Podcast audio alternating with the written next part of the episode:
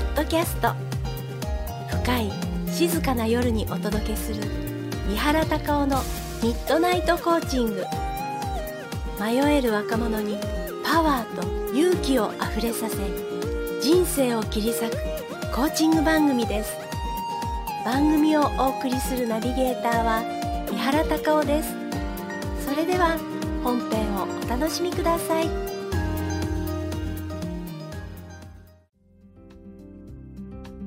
迷える若者にパワーと勇気をあふれさせ、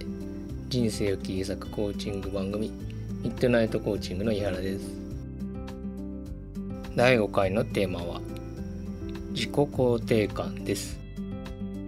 自己肯定感、自尊心と言ったりもしますね。引きこもりの人の共通点に自己肯定感の低さがあるんですけど、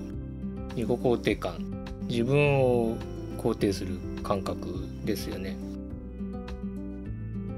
自己肯定感が低いとどうなるか、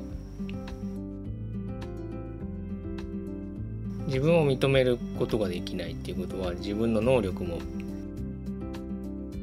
正しく評価することができないので、能力がすごい下がります。本当はものすごく実力もあるし優秀なのに、本来よりもものすごく能力が下がります。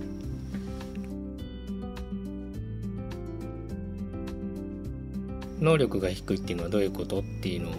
具体的な事例を挙げてみたいと思うんですけど、例えば会社なり家でもいいですけど、封筒に入れる紙を折る作業が必要な時に、私力が入らないんでちゃんと折れませんとか、まっすぐ折れません、やったことないんで無理ですっていうのが言われるんですね。いやいや紙を折るだけだから時間かかってもいいからって言っても、いやできません。実際に折ってもらうと、自分で言った通り折るの失敗するんですよね。ものすごい曲がってるとか、折る場所を間違えるとか、破っちゃうとか、ぐちゃぐちゃにしちゃうとか、自分で言った通り失敗するんですけど、じゃあ君の趣味何なのっていうと、模型を作ってコンテストで優勝したりしてますって言ったりするわけですよ。コンテストで優勝するぐらいですから、ものすごい丁寧な作業が必要だったり、細かい作業が必要だったり、できないわけないじゃんっていうことなんですけど、紙を半分に折るっていう作業ができなくなるぐらい能力を下げます。それではどうやって自己肯定感を上げていくかっていうことなんですが、基本の方法を一つご紹介しましょう。自分を褒めるっていうことです。引きこもりの人は普段生活してると、何かと自分を卑下するようなとか、どうせ俺なんできるわけがないとか、そういう言葉を使いがちなので、それってただ思ってるだけでしょって思われるかもしれないんですけど、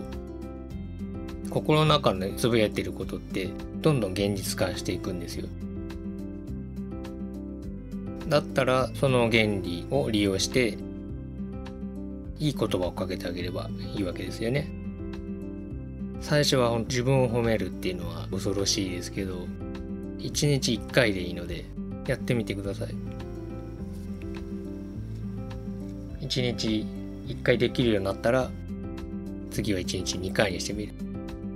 2回できるようになったら朝昼晩してみる。朝昼晩できるようになったら1時間に1回やってみる。ちょっとずつ増やしていけばいいので、いつの間にか周りの人からも、あれなんか変わったねって言われるようになりますから。一人で試すのが辛かったらお手伝いしますので、とても効果のある方法ですので、ぜひ試してみてください。さて、この番組では皆様からの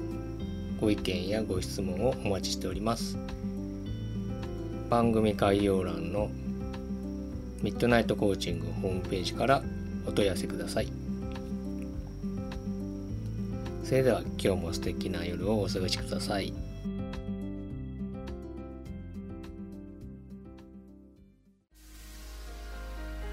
回静かな夜にお届けする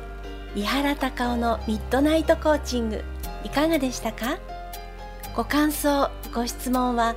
番組の説明にあるホームページミッドナイトコーチングまでお願いします。それでは今日も素敵な夜をお過ごしください。